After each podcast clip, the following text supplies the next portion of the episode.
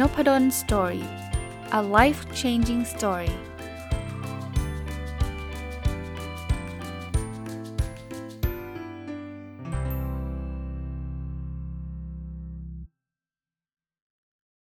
สวัสดีครับ ยินดีต้อนรับเข้าสู่นพดล Story พอดแคสต์นะครับ แล้วก็วันเสาร์นะครับ ยินดีต้อนรับเข้าสู่รายการผู้ประกอบการวันหยุดหรือ Weekend Entrepreneur นะครับ ยังคงอยู่กับหนังสือเล่มนี้นะครับ สร้างคอนเทนต์แบบ creator นะครับ ของคุณบี้เดอะสกา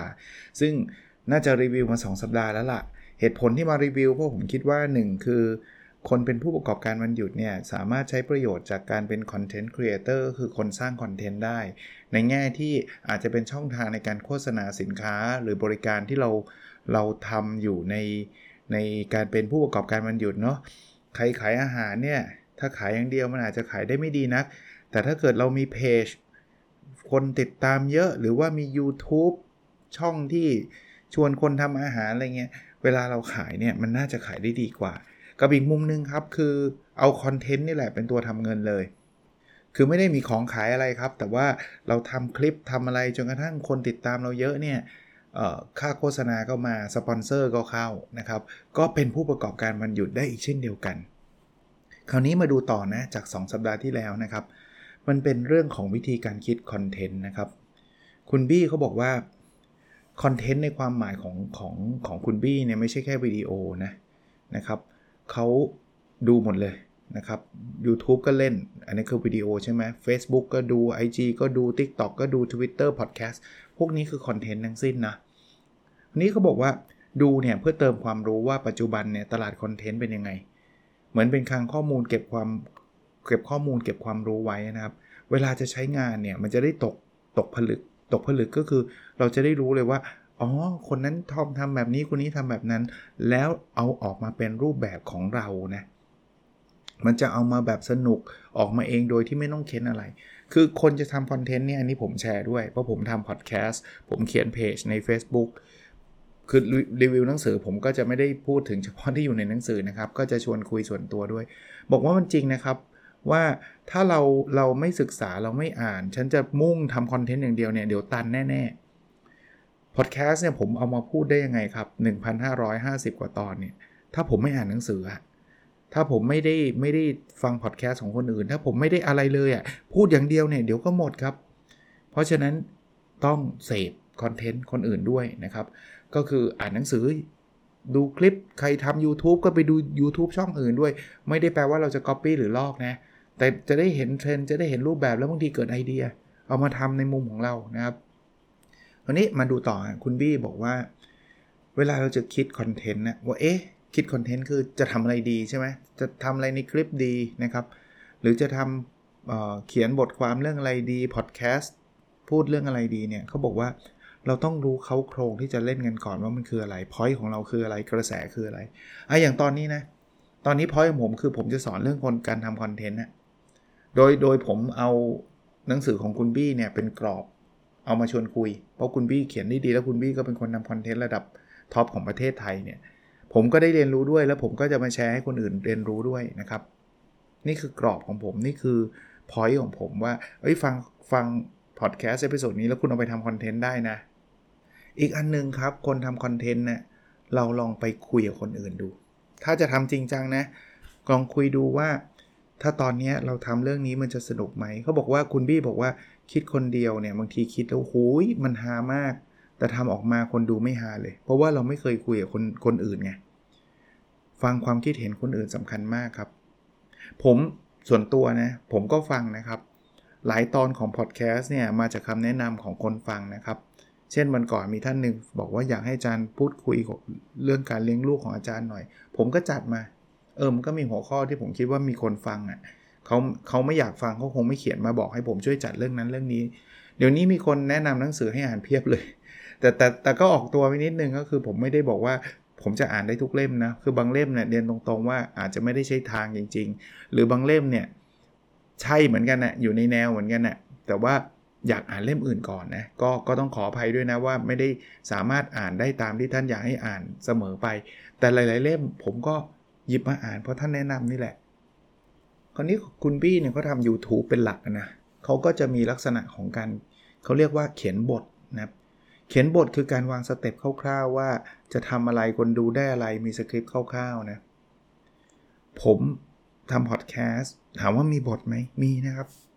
แต่อาจจะไม่ได้ถึงกับว่านาทีที่ 1 ถึงนาทีที่ 2 จะพูดเรื่องนี้ นาทีที่ 2 ถึงนาทีที่ 4 จะพูดเรื่องไม่ได้ขนาดนั้น แต่คร่าวๆว่าเฮ้ยโครงเราเนี่ย สมมุติวันนี้จะพูดถึง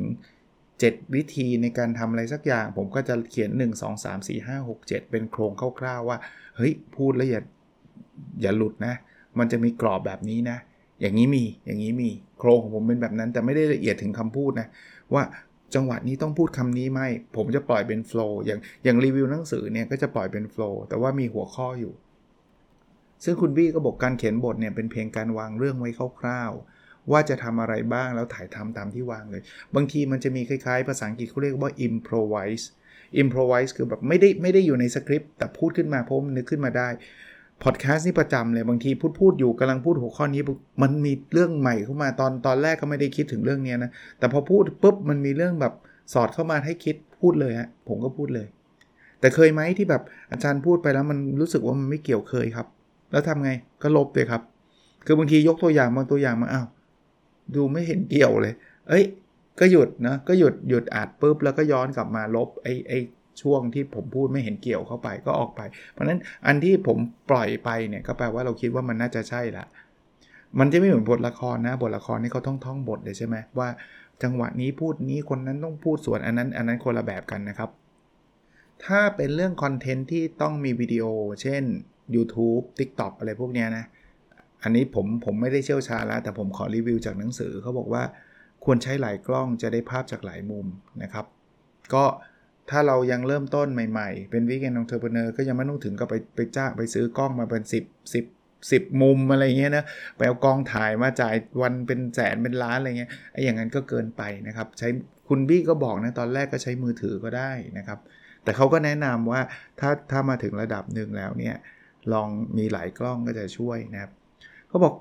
อีกอันนึงสิ่งสำคัญที่คลิปเราจะน่าดึงดูหรือน่าดูคือภาพและเสียงที่ออกมานั้น คุณภาพต้องดีที่ดึงดูดคนดูได้ คือลองคิดภาพคลิปที่แบบเสียงฟังไม่ค่อยออกเนี่ยไม่ไหว หรือภาพแล้วมัวจนกระทั่งมองไม่ออกไม่ไหว คือทำให้มันดีระดับหนึ่งแต่ผมผมเน้นอีกทีหนึ่งสำหรับคนเป็น weekend entrepreneur เนี่ยยังไม่ต้องแบบระดับพรีเมียมดีที่สุดในประเทศไทยอะไรเงี้ยซึ่งส่วนใหญ่มันก็จะมี cost สูง นะก็เอาแค่ว่าพอพอใช้ได้นะครับ ผมทำพอดแคสต์ผมก็ซื้อไมค์นะลงทุนนะ แต่ช่วงแรกๆไม่ได้ไม่ได้ซื้อด้วยซ้ำแต่ช่วงนี้ซื้อแล้ว แต่ก็ไม่ได้เป็นไม้ที่แบบแพงระดับ โอ้โห จับไม่ได้ แพงที่สุดในประเทศยังไม่ถึงขนาดนั้นเลยนะ นี่ทำมา 4 ปีกว่าแล้วนะครับ อีกเรื่องนะครับเขาบอกว่าสิ่งสำคัญที่สุดคืออย่าทิ้งคนดู ต้องทำให้เขารู้สึกว่าเขาอยู่กับเราตลอดนะครับ คือคือไม่ใช่ว่าคุณคุยอะไรก็ไม่รู้ไม่สนใจคนดูเลยไม่ใช่ คุณต้องนึกนะว่าคนที่อยู่หลังกล้องนั้นคือคนดู เพราะฉะนั้นเนี่ยคือคุณต้องเหมือนกับพูดแล้วรู้สึกว่าได้พูดกับคนดูแล้วคนดูจะรู้สึกนะไม่ใช่พูดหันหน้าไปถึงไหนก็ไม่รู้ไม่ไม่ได้สนใจคนดูเลยอย่างนี้ไม่เวิร์กนะครับ อีกเรื่องคือเรื่อง energy energy คือพลังงานเขาบอกว่าสิ่งที่ขายไม่ได้เลยคือ energy หรือการส่งพลังไปยังคนดูของเรา จริงๆ เนี่ยการทำคลิปเนี่ยจะง่ายกว่าการพูดผ่านพอดแคสต์นิดนึง เพราะมันเห็นหน้าตาแล้วมันเห็น energy นะ ว่าคนนี้กระตือรือร้นในการในการในการทำคลิปนี้มากน้อยแค่ไหน แต่ถึงจะใช้เสียงนะ ผมเชื่อนะว่าคนฟังพอดแคสต์ผมส่วนหนึ่งน่าจะรับรู้ว่าผมทำด้วยความสนุกหรือว่าบางบางช่วงบางตอนเนี่ยทำด้วย passion คือมันแบบมันมากมันสนุกมากเสียงมันก็สื่อนะครับ ลองลองนึกภาพนพดล Story Podcast เสียงแบบนี้นะ สิ่งที่ขาดไม่ได้คือ energy หรือการส่งพลังไปยังคนดูของเรา หลับไหม หลับอยู่แล้ว ถ้ามาแบบนี้คือโหใครบังคับเขามาทำพอดแคสต์วะ ใช่ไหมแต่ว่าถ้าเกิดแบบเสียงมันแบบอย่างเงี้ยแบบเฮ้ยดี เฮ้ยเจ๋งลองลองไปทำดูสิครับอะไรเงี้ยคนฟังแล้วมันมีพลัง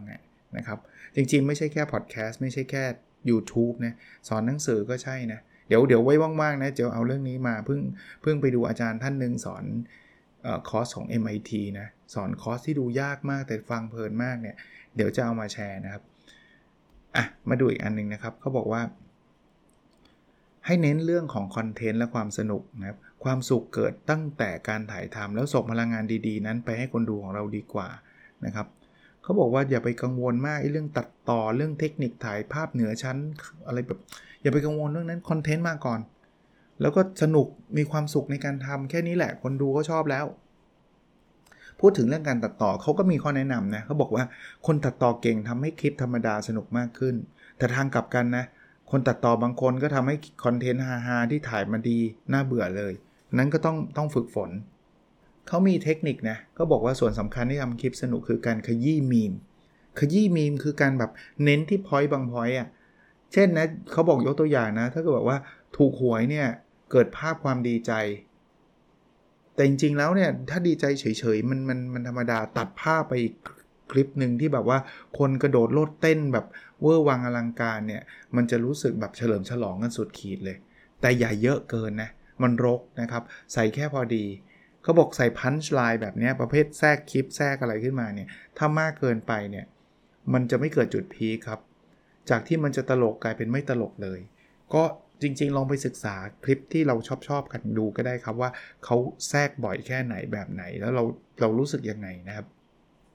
คลิปวิดีโอถ้ามีคำถามว่ามันควรจะสั้นหรือยาวเนาะแล้วแบบไหนดีกว่ากันเนี่ยเขาบอกว่าปกติถ้า YouTube นะครับ เกิน 10 นาทีถือว่ายาว แต่ถ้าคอนเทนต์ดีจริง ๆ เนี่ย ยาวถึง 30 นาทีคนก็ดูจนจบนะครับ คือถ้าเกิดคลิปยิ่งยาวแล้วคนยิ่งดูเนี่ยถือว่าดีมากนะ แล้ว YouTube จะรักเรามากนะ เพราะว่าคุณดึงคนอยู่เขานานมากอะเขาชอบ เขาก็จะส่งคลิปนี้ให้คนอื่นเห็นมากขึ้น ของคุณบี้เดอะสตาร์เนี่ย ไม่ใช่บี้เดอะสตาร์เดอะสกานะครับ เป็นเป็นเทียบกับคุณบี้เดอะสตาร์นะคล้ายๆกันเลยเนาะนะครับอะเขาบอกว่าคลิปของคุณบี้เนี่ยอยู่ที่ 10-15 นาทีต่อคลิป แต่ก็ขึ้นอยู่กับคอนเทนต์นะครับ เขาบอกความยาวไม่ใช่เป็นสิ่งสำคัญครับสำคัญคือดึงคนดูตั้งแต่ต้นจนจบได้ไหม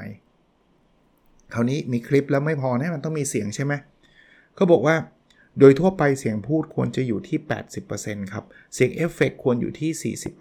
40%ฟังแล้วเอ๊ะทำไมมันเกินร้อยเพราะว่าบางทีพูดแล้วมันใส่เอฟเฟก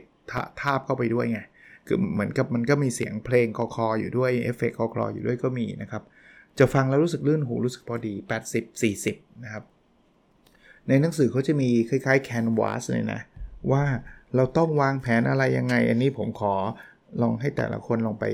ไปอ่านหนังสืออ่านดู อันนี้มันจะเป็นรายละเอียดปีกย่อยละนะครับ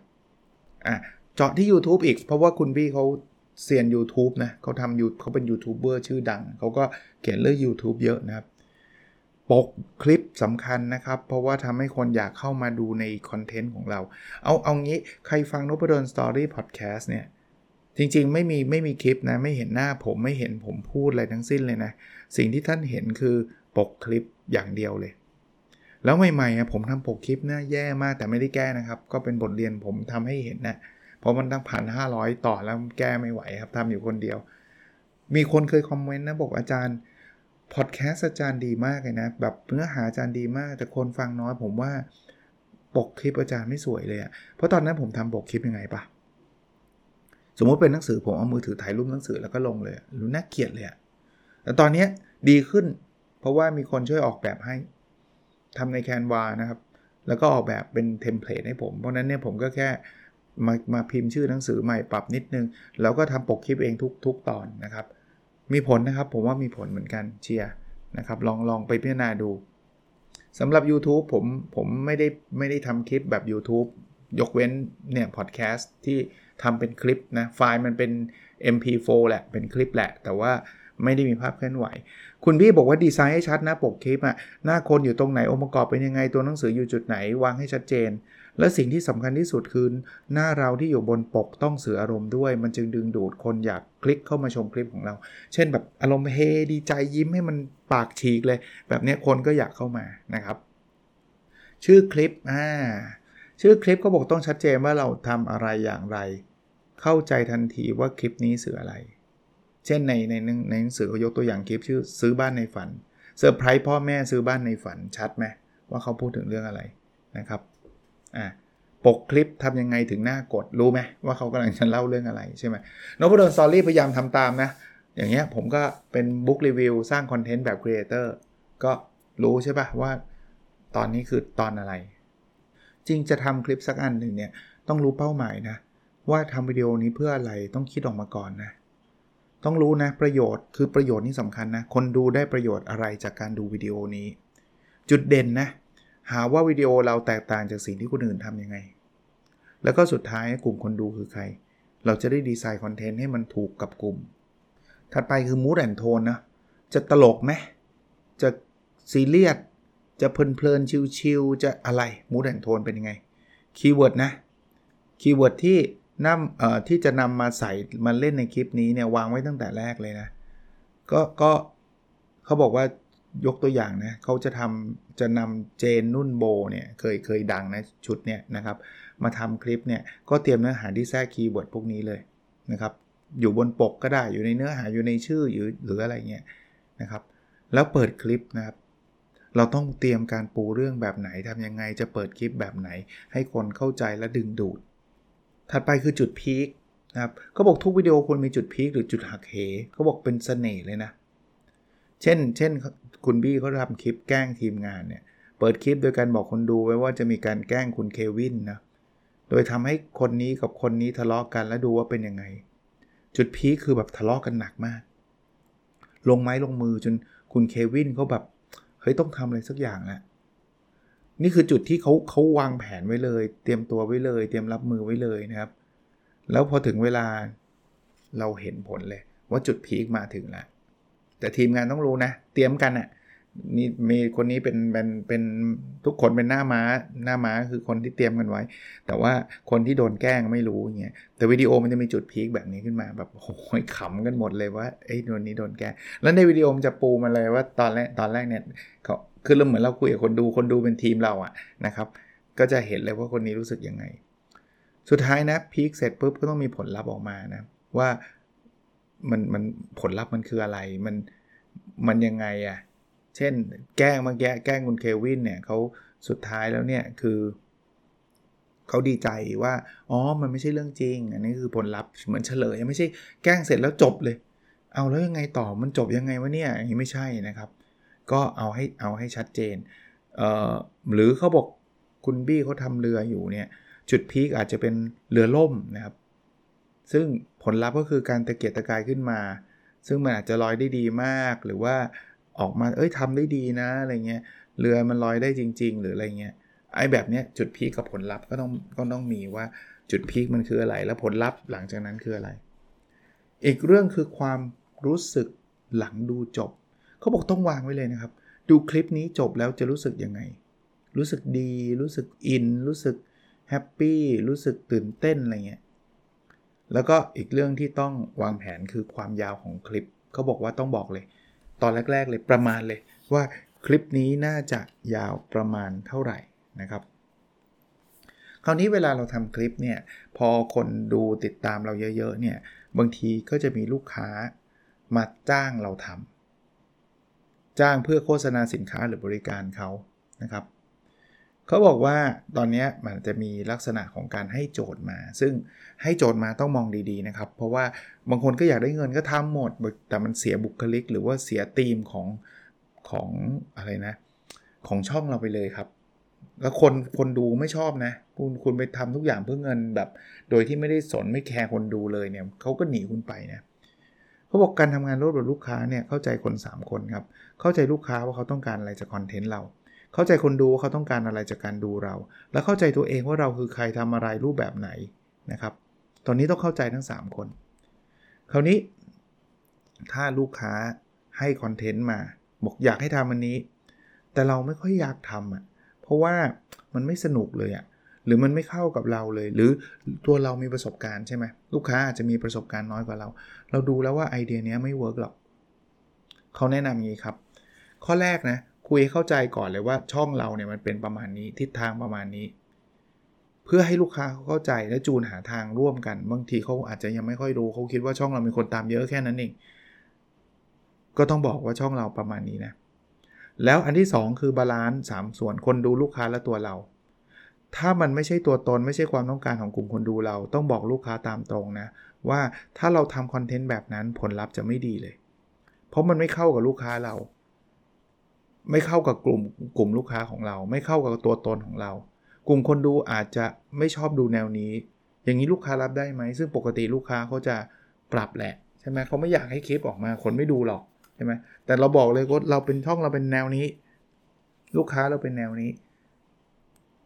อันที่ 3 ถ้ามองว่าไม่เหมาะกับการทำคอนเทนต์เป็นวิดีโอ ลองเสนอรูปแบบอื่น บทความดีกว่าไหมถ้าเป็นแบบนี้นะครับ อันที่ 4 หลายคนมีปัญหาเรื่องข้อความหรือข้อมูลที่เยอะมาก เราก็ใช้วิธีเล่นให้สุด เล่นเกินเบอร์ไปเลย อยากขายก็ขายให้สุด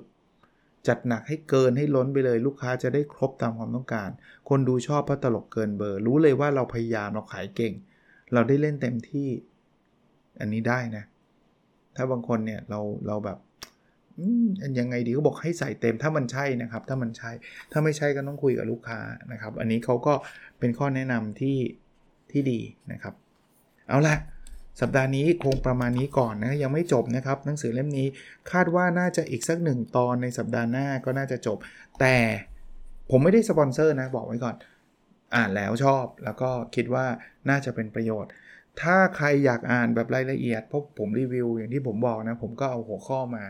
แล้วก็มาเล่าเรื่องประสบการณ์ส่วนตัวแทรกเข้าไปรีวิวเข้าไปด้วยนะครับ มันยังมีอะไรอีกเยอะนะครับ ไปซื้อหาอ่านเองได้นะครับ ชื่อหนังสือนะ สร้างคอนเทนต์แบบ creator ของคุณบี้เดอะสกานะครับ โอเคครับ แล้วเราพบกันในสดถัดไปนะครับ สวัสดีครับ